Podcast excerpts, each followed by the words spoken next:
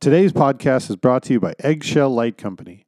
For over 45 years, Eggshell Light Company has been the go-to specialty shop handling the lighting needs for all that grace the shores of beautiful Hawaii. Combining the artistic methods of the theater with the speed and efficiency of the musical touring industry, they have pioneered event lighting throughout the Hawaiian Islands. They specialize in supply of top-shelf equipment and designers for broadcast, concerts, corporate, and special events. From the smallest weddings to televised concerts and the largest corporate clients, they know that this is your most important event. It is their goal to make you feel that way. Aloha from Eggshell Light Company.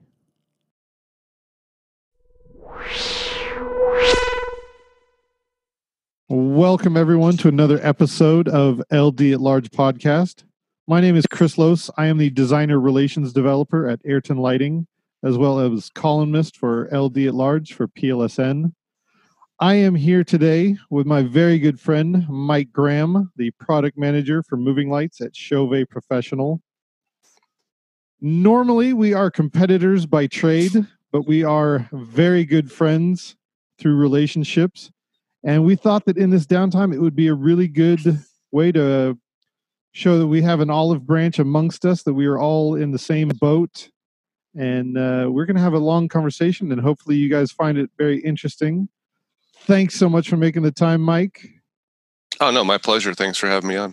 Absolutely. It looks like you are in the office today. Yep. See that you're all keeping your distance, being responsible. Yep. I think my nearest neighbor is about 7 feet away from me. So yeah, definitely good stuff here. Keeping safe and trying to keep busy. So yeah, it's going as okay as it can go right now. Yeah, over at Ayrton Lighting, we keep saying that we are back to business as usual, as if there is such a thing. So we've been saying business as unusual. Yeah, I think that's pretty accurate. Among the entire world changing overnight, we're still trying to adapt as quick as possible.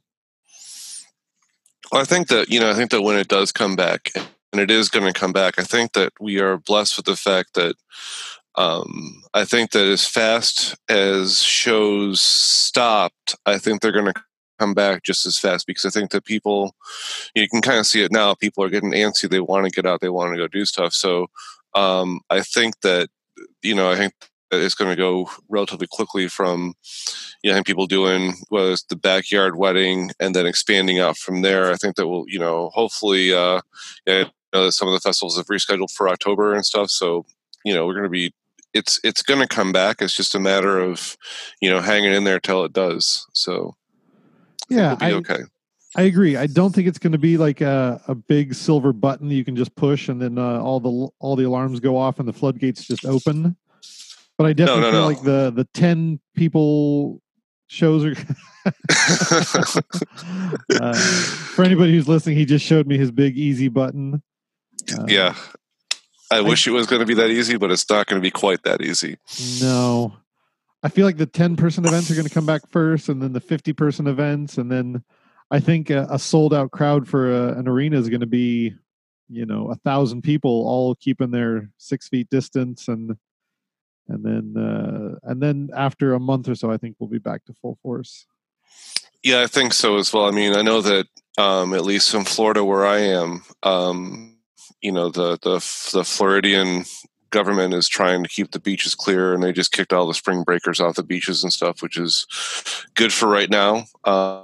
They've closed down like all the sandbars and stuff out in the, just offshore, everybody goes and hangs out. That's all shut down right now. But I think that, as difficult as it was to get people to stop doing that, that kind of gives me hope that when we are able to start going out and doing shows again, that it's just going to, it's going to pick up pretty quick. I think you're right, though. I think it's going to be a little while. So, but we'll get there. We'll definitely going to get there. It takes a little more than a pandemic to get Floridians to stop partying.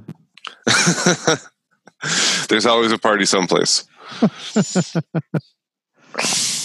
So yeah, man, I was really glad that you reached out to me. I was really happy to sit and talk with you, because at times like this, even though you're Chauvet and I'm Ayrton, we're still the same industry. We're still lighting geeks and nerds and a band of pirates and Yeah, it's you know, one of the great things about this industry is that, you know, even though whether, you know, I'm Chauvet and you're Ayrton, or, you know, I'm PRG, you're Four Wall or Upstaging or whatever it is, I think at the end of the day, we're all, you know, we're all trying to do the same things. We're all trying to produce gear. We're all trying to, you know, put on great shows to try to, you know, entertain the masses. And I think that, you know, especially with the fact that you have a design background, you know, I have a design background, and that thing, I think that that plays a lot into, you know, into an overall camaraderie amongst everybody. I think that we're, you know, I think that we're all a lot more alike and a lot better friends than people realize, you know, whether it's you and I, or even like, you know, Mateus with Elation now, or, you know, any of these guys, we all hang out together at trade shows before and after. And I think that, that people will be surprised to see how close we all are as friends, as a community.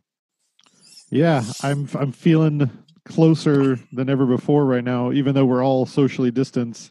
I have time to reach out to so many people right now, where people are sitting at home and they have an hour to talk, which is so rare for us. We've all been asking and almost begging for just a little break, but I don't know if we wanted a 2-month break, but I would have been fine with a 4-day weekend. Right.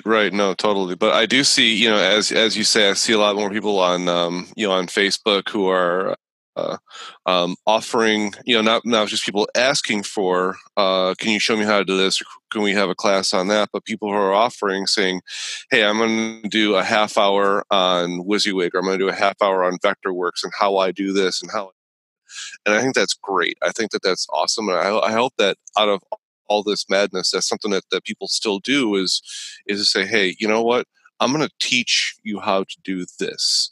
And it's not, no one feels threatened, like, saying, oh, well, this is my bag of tricks and I'm not going to share it with you. I think that it's very cool that people are actually going out and they're saying, hey, I have this bit of knowledge and let me share that with you and show you how I think about this or how I do that. I think that's amazing, and it's awesome, and it's something that I think is, I don't know if it's exclusive to our industry, but I think that's one of the coolest things about our industry, is that people are willing to do that. Yeah, we're very open source in that regard. I know you guys are putting out a challenge. You guys are trying to get some people to remain creative. Tell me a little bit about that. So we put together a. So long story short, we had our ProLight and Sound rig ready to go in our visualizer for Campsus, and you know, all of our pre-programming was done. Everything was laid out, and then the show got canceled. So you know, so we're sat there with a finished design, saying, "Well, what do we do with it?" And so for LDI this past year, Campsus did a design competition where you could download the rig, program a 3-minute or 3 minute and a bit show to it, and then be able to record that show, and then send that show file back to Campsus. And it was a design competition. It was pretty cool. So we took that same idea with a ProLight and Sound rig, only we added a bit of more of a rock and roll element to it. We added some overhead truss and a front truss to the rig, added some more fixtures on it, and then we put that out as a design competition. So that's up and live right now. Grand prize is a brand new MQ70, which is really cool, because I think I've seen that console about once.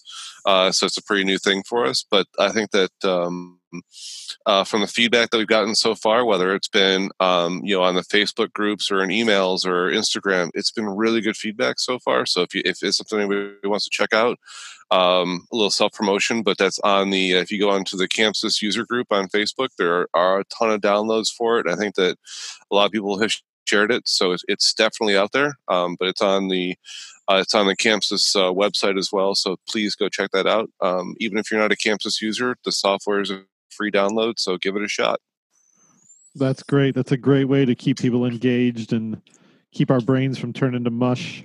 Yeah, and we're also Chauvet is launching a bunch of training videos. I just shot two a couple days ago. Ben Dickman, who's one of our product managers, is shooting some stuff tomorrow. And our video product manager, Anthony, shot some yesterday. So those are in the editing bays right now. So as soon as we get those done, those will be going up online. Again, just trying to share that knowledge. It's not product push at all. It's more of a, you know, this is how you clean your fixtures, or how we suggest you clean a fixture. This is how, you know, this function works or that function works.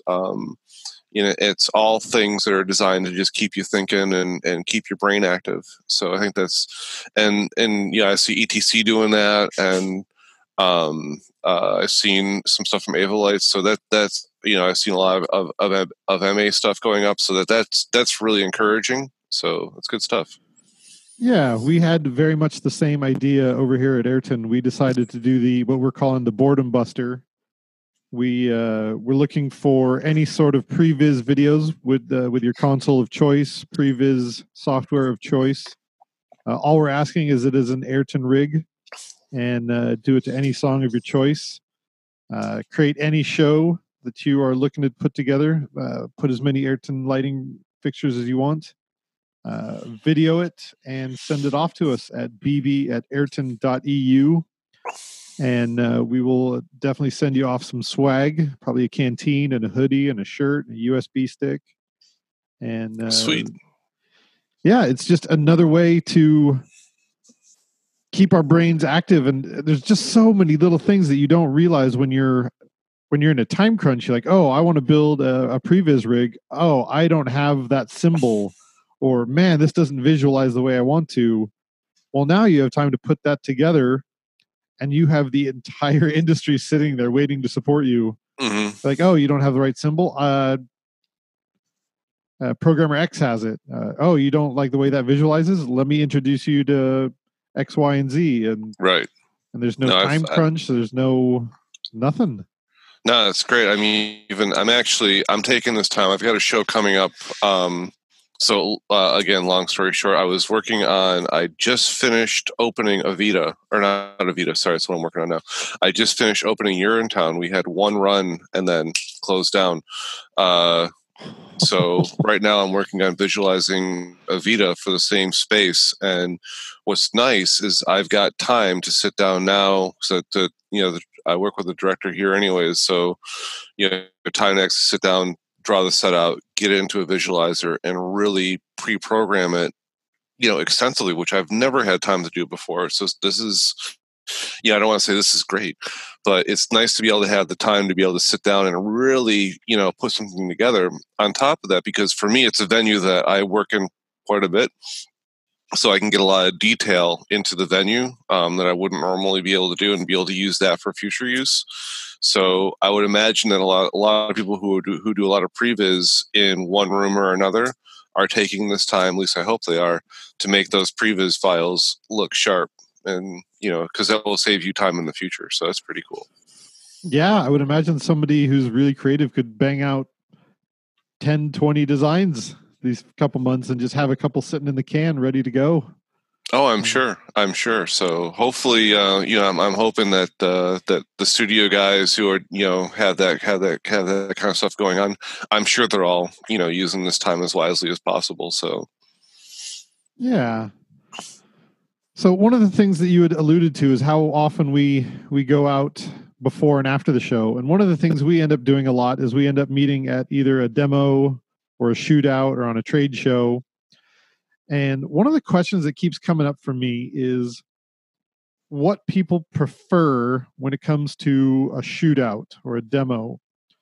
Mm-hmm. Sometimes I get people that are just like, hey, I'm a designer and a programmer. If you could just hang out and, you know, kind of be present, but not make me a big presentation, and just let me run the console and play with your lights for a while.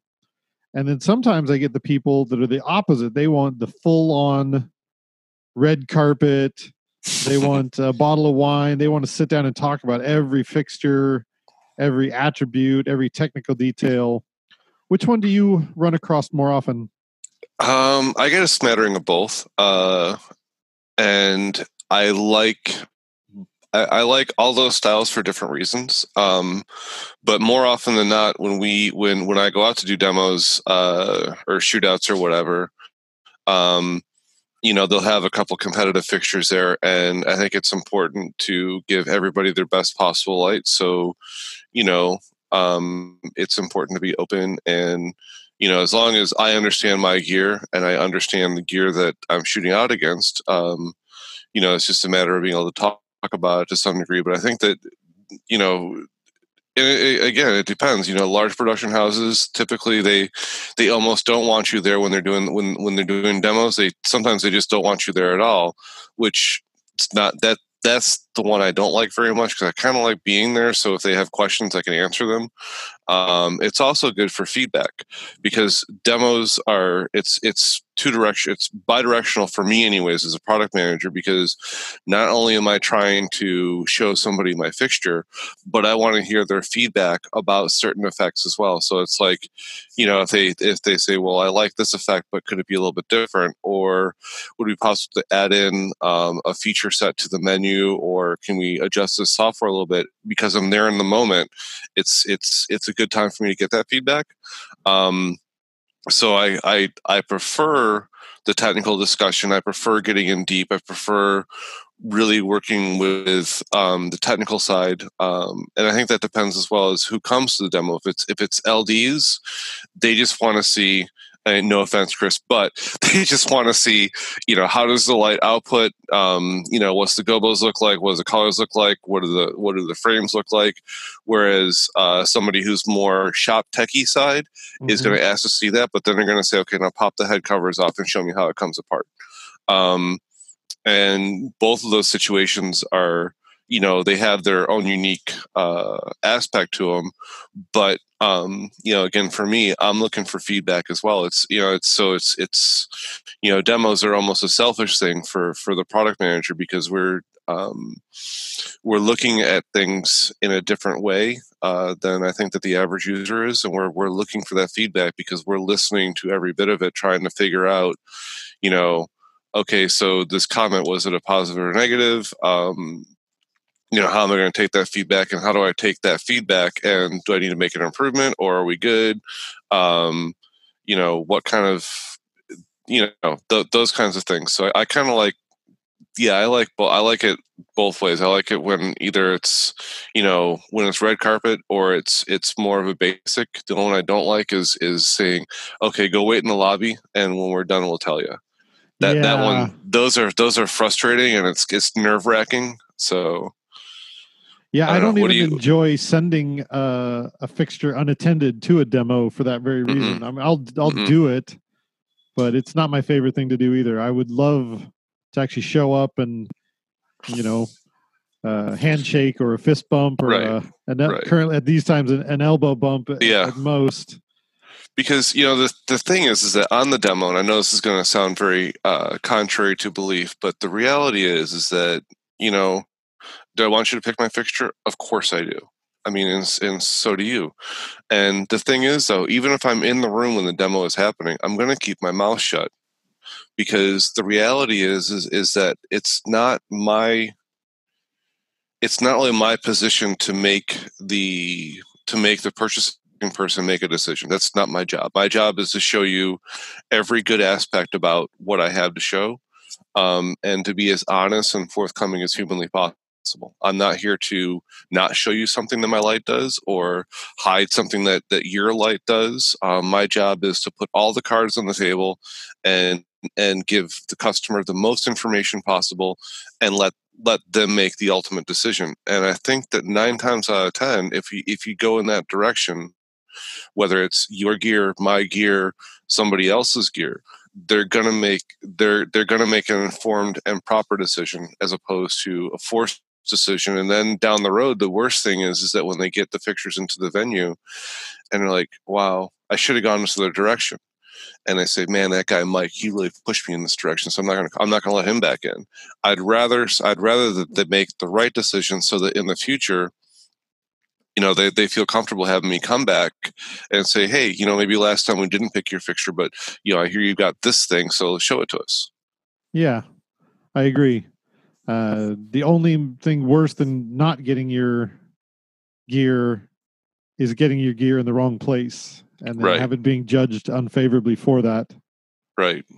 I mean, it's the thing. It's like it's like having somebody buy, you know, beam fixtures for a bowling alley. Why would you do that? But it happens. You know, you got beam fixtures literally 10 foot off the deck, and they're shooting down at full power and onto a bowling alley with, you know, hot oil on it. Come on. But you see it happen because people make bad decisions, or you know, the worst is they didn't demo and they buy gear. And the, you know, the company that sold it to them, they know what's going on, but they don't care, and they just they shovel gear. So now all of a sudden you've got, you know, you've got Sharpies over a bowling alley, which is not a good idea.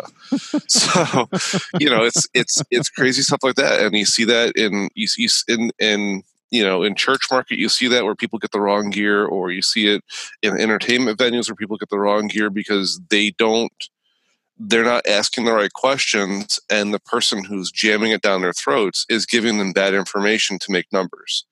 And I think for people like you and I that build those relationships, I think it's up to people like us to make that not happen. You know what I'm saying? So, but I think that's the hardest part and the easiest part of the gig is trying to help people make better decisions. And I think that's the best part of my job is helping people make good decisions.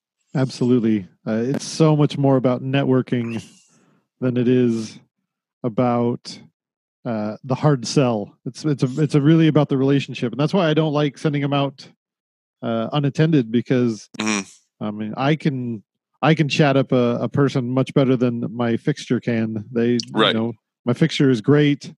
I love the Perseos and I love the Diablos, but they don't have a handshake. No, so. No. But you know, that's the thing though. It's a matter of you know, when I do get the time to go out into the territories and go talk to people, you know, or I go to Europe, or I go to trade shows and talk to users. It's the best because. You know, then they can. It's, you know, it's putting a face to a name, it's putting a face to a product, because when you are the face of your thing, if you can go out there and, you know, when you're talking to people, it's not something about talking to gear up, but knowing what they're talking about as well, and understanding, you know, trying to understand their challenges and trying to come up with solutions to their challenges, and. That's the thing is, like, I know at shows sometimes I've actually, you know, I've walked people to a different place to say, maybe you should look at this because I think this might be a better application than this other thing that you were thinking about. And I find that it's easier to, you know, build a relationship, which ends up turning into, you know, you build a relationship, it will turn into sales eventually, maybe not this one time. But as you build, you are building relationships, and I think that that's key, and it's key for, you know, whether you're talking to, again, the church end user, or you're talking to the guy with the huge tour. To me, they're all the same, and it's all about, you know, it's all about the person-to-person contact. Mm-hmm. So it's really about trying to figure out what they are most interested in. Like you said, some people are interested in seeing what the light can do, and some people are more interested in seeing how the light does it. Mm-hmm. It's really difficult to figure out exactly what that button is that they're going to be like, oh, that's why I need that fixture. Right. And that takes time. It takes a lot of time. It does, because it's all about, you know, it's all about building and building and building and building, you know, to try to... Because I don't know, sometimes people don't want to tell you what they're, you know, they're no, they just it's like, I'm working on a project. Okay, what's the project? I can't talk about it. Okay, so how can I help you? Well, give me the specs, the spec loaded on this. It's like, well, I can give you the specs, or I can show you the fixture. Which would you rather have? Specs is fine for right now. Okay, so you can understand all the numbers on there. Yep. Okay, I don't understand all the numbers on there, so don't say that you do all the time. So it's one of those things where if I can get a fixture in front of somebody that's a better situation and understand their project, because I'm not going to talk about it. I just need to know, are you shooting 30 feet? Are you shooting 10 feet? Are you shooting 80 feet? You know, so I kind of have an idea of how to, or of what fixtures to talk to you about, rather than, you know, well, here's everything. Yeah. You pick. Do you need shutters? Do you not need shutters? Do you need... Right. Well, you know. Yeah, I get that all the time. I've got a project. I can't tell you about it, but I need to see 3 of everything. Yeah. Yeah. And, yeah, can you ship them here overnight? Can they be here tomorrow? Because I got guys coming in, and this is... it's. What? But yeah. It happens, and then it's our job to facilitate. So and every client is different, but every client, it's funny, every client's different, but they all do the same thing. It's like, it's always gonna be last minute, it's always gonna be right now, and that's fine. It's our job to facilitate it. It's just when, yeah, like you say, yeah, I have a project, but I can't talk about it, but I'm looking at all this gear. Is it indoors or outdoors? Come on, give me something to work with here. So the other one that I enjoy trying to figure out if it's worthwhile or not is the people. It's generally the A-level designers that they're coming out like, hey, so I need to demo 12 of your newest fixtures on the show that I've got in case I want them for later. Like, okay, let me run that one up the flagpole. Let me see what I can do. I want to help you in every way you can, but at the same time, you're like, that's a big request. I'm kind of suspect. I'm kind of suspicious if you're demoing that gear. Right. That's the thing. So we you know, I get that. I get that on occasion where it's like, hey, can I need to do a demo. Can I get a dozen fixtures? I'm gonna need them for for about 6 weeks. You drop them here. It's like, dude, come on. No, we can't do that. That's what we have a dealer network. Yeah. But but then sometimes you do have to, depending on the gig, sometimes you got to bend one way or the other. But it is tough. It is tough. And the other thing is having the relationships that we have. You get those asks, and it's the worst feeling. It's kind of like, I guess it's kind of like if I ask an LD for tickets to a show. Yeah, so, pretty similar. Which it's funny because I think I've done that once in my career, like when I was first starting out, and I found out really quick that that's a terrible thing to do. So if someone offers you tickets, great. But if you have to call somebody and say, hey, my wife's friend wants to go see this show. No, not the best situation. Yeah. So. I wrote an article about that one, and I got a lot of feedback from that one. Like, it's a fine line where as long as there's mutual respect there, it can happen. But as soon as the imbalance of respect happens, it gets really tricky.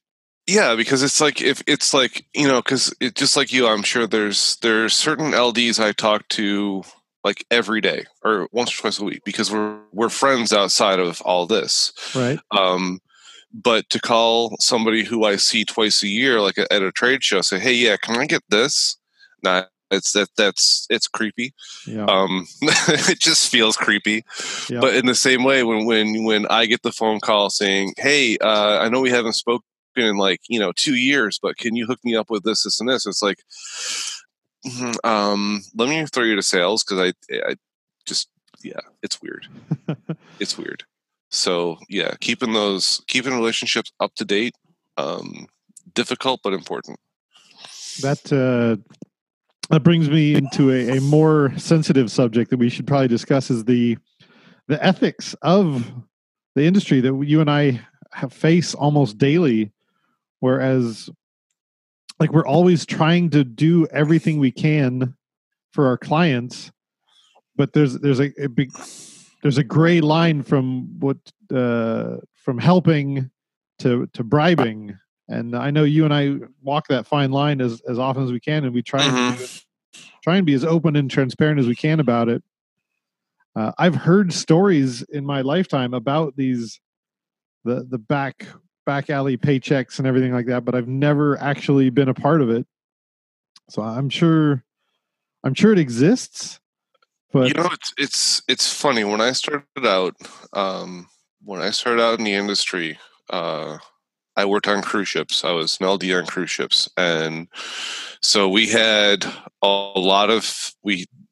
we had some ships had one style of fixtures from one supplier, and the other class of ships had fixtures that were of another style from another supplier. And the story I always heard was how the one supplier basically, you know, gave the first rig to the cruise line, and then gave like amazing terms on the rest of them to just get the rigs.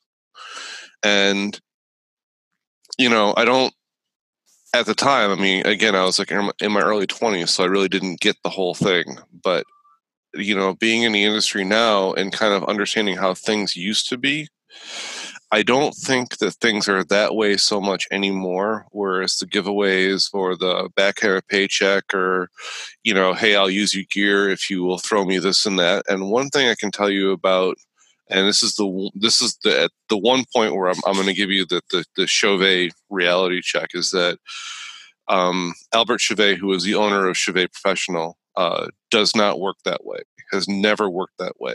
Yeah. We get approached, you know, and I'm not going to blow up names, but we do get approached to do just that. Hey, if you kick me back 5% of the sale, I'll use your gear. And the answer is always no, because where does that end? Where does that is a never-ending cycle. Yeah. And, you know, I know that I can think of 3 companies off the top of my head that I know used to do that, and now, those companies, you know, even before last week, were in serious, you know, dire straits of, you can't live in that world. You know, you can't live in that world where you're giving it away. And I think that the business ethics has stepped up, especially since 2008. You know, when things have gotten really real, you know, I think that the ethics level has definitely improved a lot over the past, you know, 15 years. I don't think it's like it was where, you know, it's like, okay, so if you take me out for the big dinner and show me a good time, you know, I just don't think that exists the way it used to. I think that's still there, but I know that that's not something that we've ever done here. And I know it sounds like a very holier-than-thou attitude, but I can tell you that I have been in and out of different deals and that kind of thing, whether they've been super high profile or, you know, just industrial stuff, where we've had opportunity to do things like that and have turned away from it and just said no, because it's just not how we do business. And even when I was at Barbizon, we didn't do it that way. When I was at Comar, we didn't do it that way. And I think that's one of the things that I like the most about how Albert does business, is that we don't do that. Yeah. I think that that's really cool. And I think that the people who do the net never terms, you pay for it in the end. Because the thing is, if you're in a situation like this, you know, where things are not shipping out like you like them to, and you don't have a war chest because you just hosed yourself, then what do you do? At some point, you got to pay the piper. And that's something that, you know, we are super careful about here. You know, the whole thing is that whenever you're doing that buyback stuff, that's coming off your bottom line. You know, it takes X amount of dollars of sales to just cover your expenses, and anything that you do like that is coming right off the bottom, so you're chipping away at your resources. It's just not a good idea. So yeah, it's a race to the bottom for sure. It is, and I think that you know, and the thing is, we listen, without even mentioning them, we all know the companies that used to do it, and they can't anymore. That's for sure. So I think that, yeah, ethically, you know, you have to do the right things. You got to support people in the right way, and I think that giving people advantages that they haven't earned or deserve is not the right way to do business. Yeah. Personally, yeah, I'm in an interesting place now where for Ayrton, our showroom is in Paris. So if I ever want to take somebody to go see our showroom, it's a flight to Paris, and we do a nice presentation. And that's as far as I'm comfortable going. I mean, sometimes that's even more of an inconvenience for some of the designers I work with. They're like, oh, you want me to fly to Paris to come see your stuff? Like, I don't have time for that. But others, they're like, oh yeah, I would love to go to Paris and see what you guys have to offer. And yeah, and that's, I mean, I guess that's an advantage for us being in South Florida, especially, you know, where you're at. I'm sure if you look outside, there's snow on the ground. You know, and here there isn't. It's, you know, that the weather is absolutely gorgeous out today. And it is most of the year. So getting people to come down here typically is pretty easy as long as they're not busy. Yeah. But even with that, you know, it's like, yeah, okay, so you're offering a trip to Paris, but it's a work trip. It's not like you're going there to go hang out at the Louvre. You're going there to go look at lights. Right. So, and if, you know, of course you're probably gonna book on the day on the side or whatever, but that to me is not the, you know, that's just how it is. That's a reality. It's not like, well, I have a showroom in Iowa that I can take you to, or I can take you to the one in Paris. The one in Iowa, it's in Iowa. We can look at cornfields all day, or we can go to Paris. If it's that, then it's a different thing. Even like when GLP this year had their trip to Germany, I think that's awesome.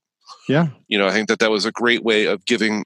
To me, I'm not buying relationship at that point. I'm giving back to the people who supported me on the way up, you know?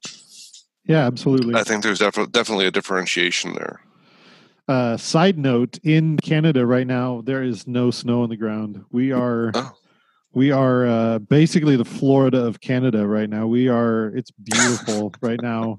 It is so nice. My backyard, I've got Lake St. Clair right in the backyard, and it's very nice.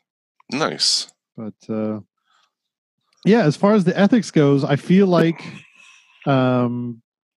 sometimes I feel some of the people, they're like, when we go to dinner, the bottles of wine gets a little bit extravagant. You're like, hey, come on now, I gotta explain that to my bosses too. Right.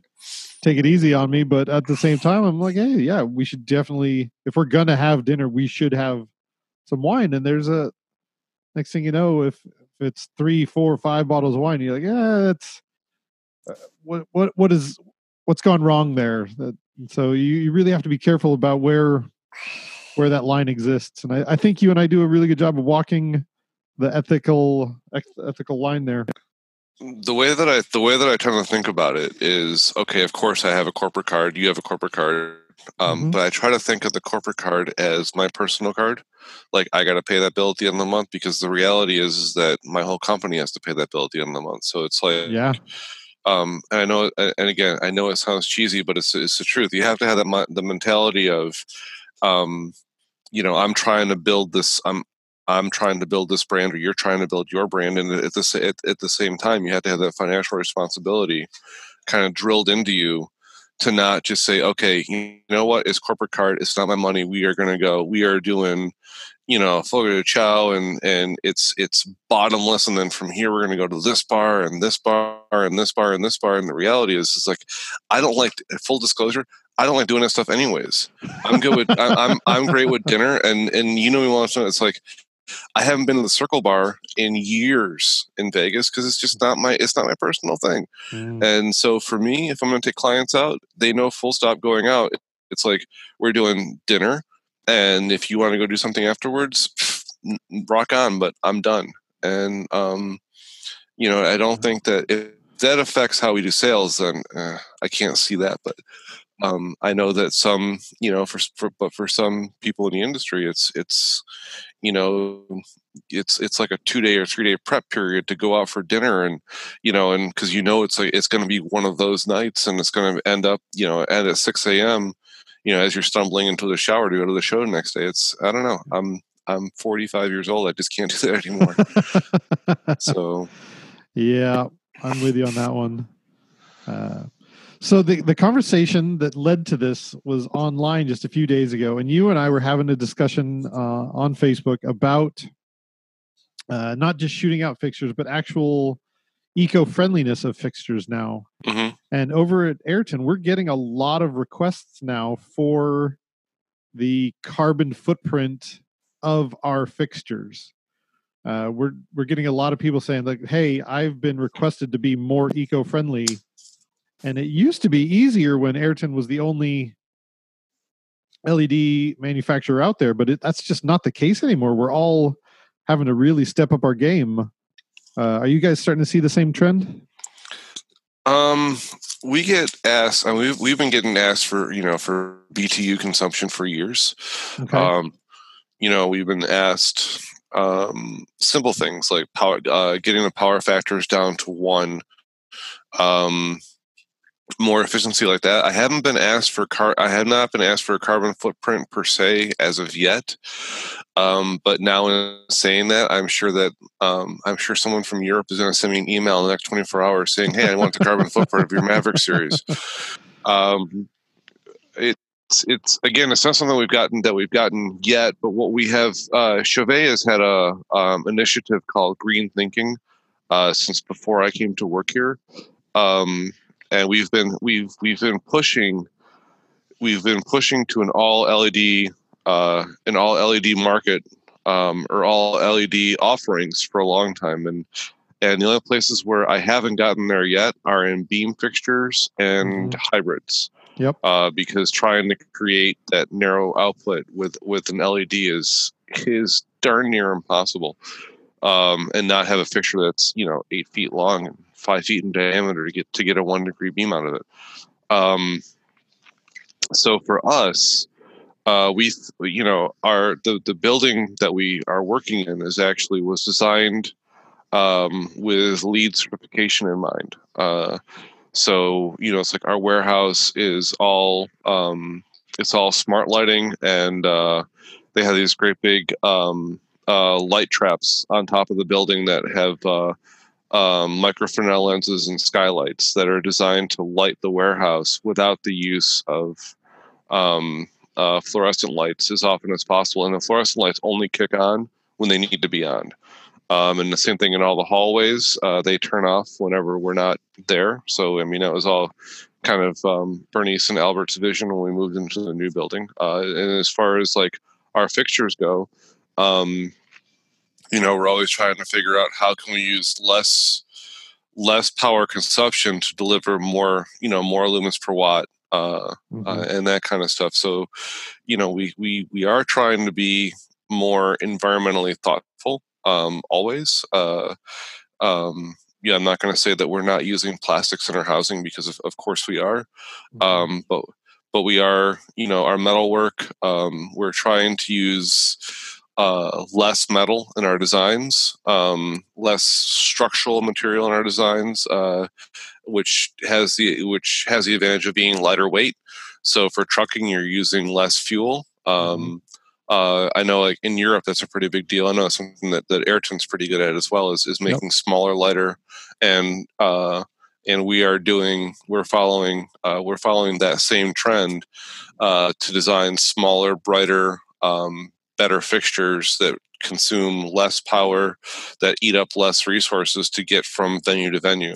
And I think in that way, I think companies like you guys and like us and a few others are leading the way in that you don't have to have a fixture that stands, that's a 4 foot tall fixture to get, to get a show going. I think that, the fact that people are thinking, how can I get smaller?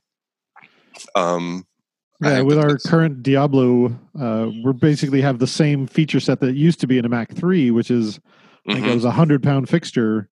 We've got that down into a 40-pound fixture now, which is so much easier. That's huge. Yeah, that's huge, and that's of the power.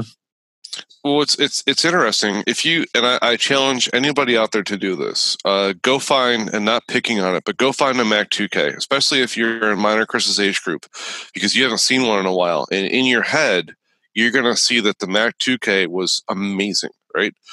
Go put that next to any LED fixture, from, in my world, from like anything in the Maverick range, put them side by side, output to output, and you're going to be shocked at what you see, because what you thought was super bright 10 years ago because you haven't seen one in a while. But what you perceived as super bright 10 years ago is going to look like a flashlight on your cell phone in comparison to what we have now. Yep.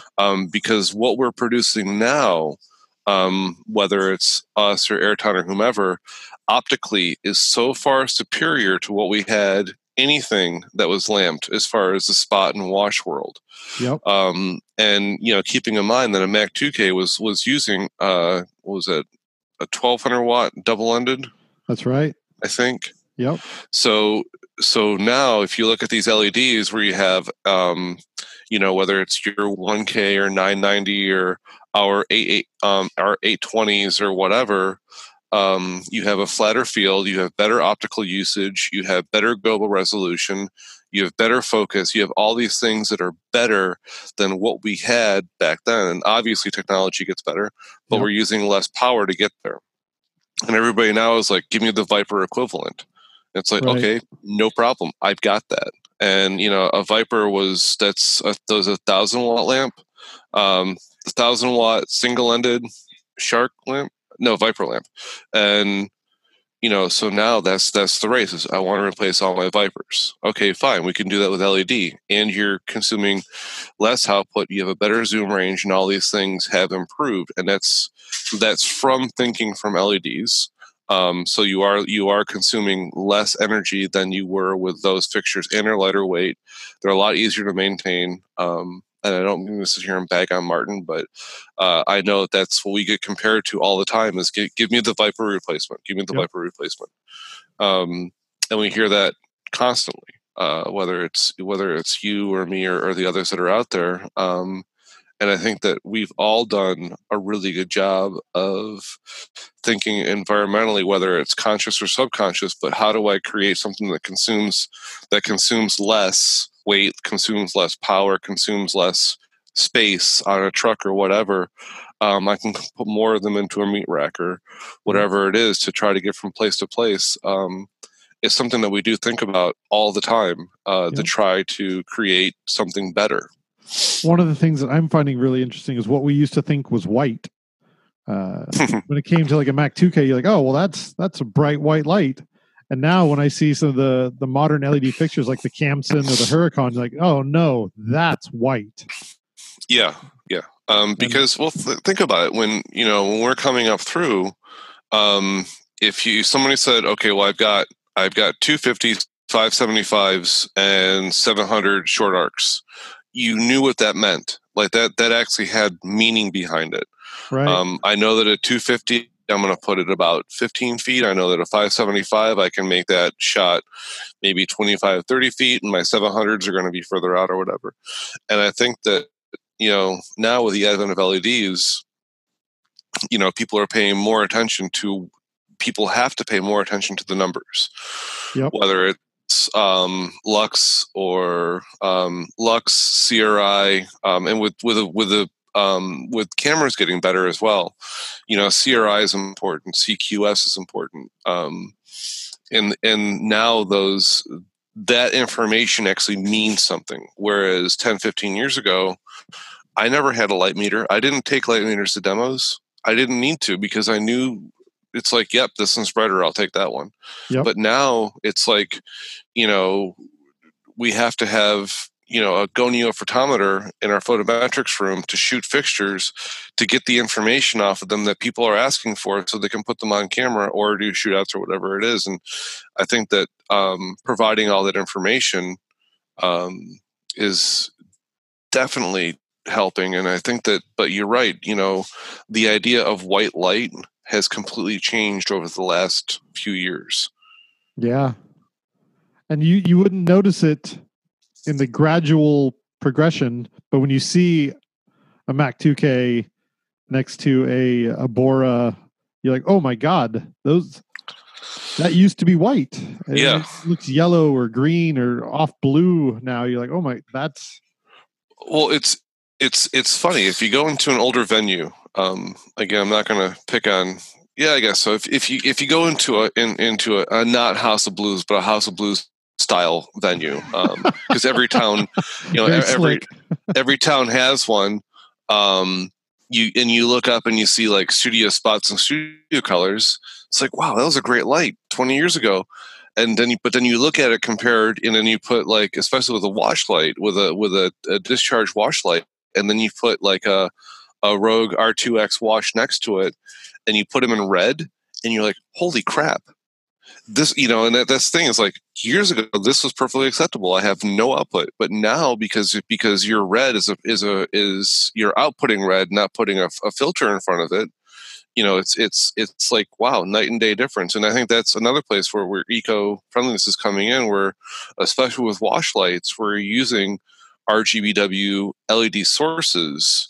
I don't have a 250-watt lamp sitting at full power in the back of the fixture and I'm putting filters in. Mm-hmm. I'm using 25 times 19 watts or at full.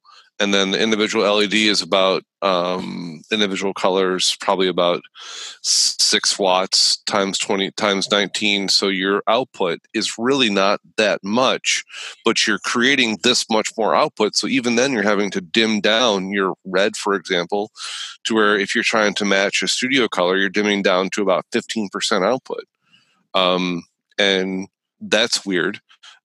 Which leads into another issue is like if you're running RGB fixtures off of your color picker in comparison to an incandescent source, and let's say you're trying to dial up Congo, and you look at the Congo and the output, it's like, this is not Congo. Well, if you dial the output down to about 10%, all of a sudden, wow, that looks like Congo, and you realize how much power you were wasting. That's right. Before. And being able to come around and use almost nothing when you're producing this with LEDs, and I think that's amazing and it's so cool. One of the other trends that I'm really excited to see is that we're going the opposite way of what I feel modern appliances are. I feel like when we were children, you'd buy a washer and dryer that would last you 30 years. Mm-hmm. Now I feel like you're lucky to get 10 years out of a washer and dryer. Yeah. Lighting, we've gone the opposite direction, whereas some of the old VL 5s and 6s, you were fixing those daily. Now with the Perseos on the Super Bowl, we're starting to kiss a 0% failure rate. We're getting really close to lights that last 10 years. Yeah. Which, I mean, even 10 years ago, that was unheard of. There was, you know, I mean, there's a handful of VL 3000, 3500 washes out there, but they're really struggling. I don't know, man. PRG still has, like, it seems like they have an endless supply of VL5s because I see them on every award show that ever goes out. But they just keep. I would imagine that they're constantly in triage, though. Oh well, see, it's. I used to be a VL tech, and when I worked on ships, we had you know, we had Verilite for days, and I can remember, like, during the shows watching fixtures drop, bing, bing, bing, bing, and I would have like so I would just reach back behind me because I had like a Rubbermaid cart full of the main boards, the one that went in the arm. Yep. And it's like, yep, that one's cacked, so pull another arm board, man. But you get to the point where you can change them so fast that it doesn't even phase you anymore. But what's funny though is knowing that and knowing what that repair record was like, but then knowing in today's world. You know, if you roll into a venue and you've got 2 fixtures out, the LD is going to be losing his mind.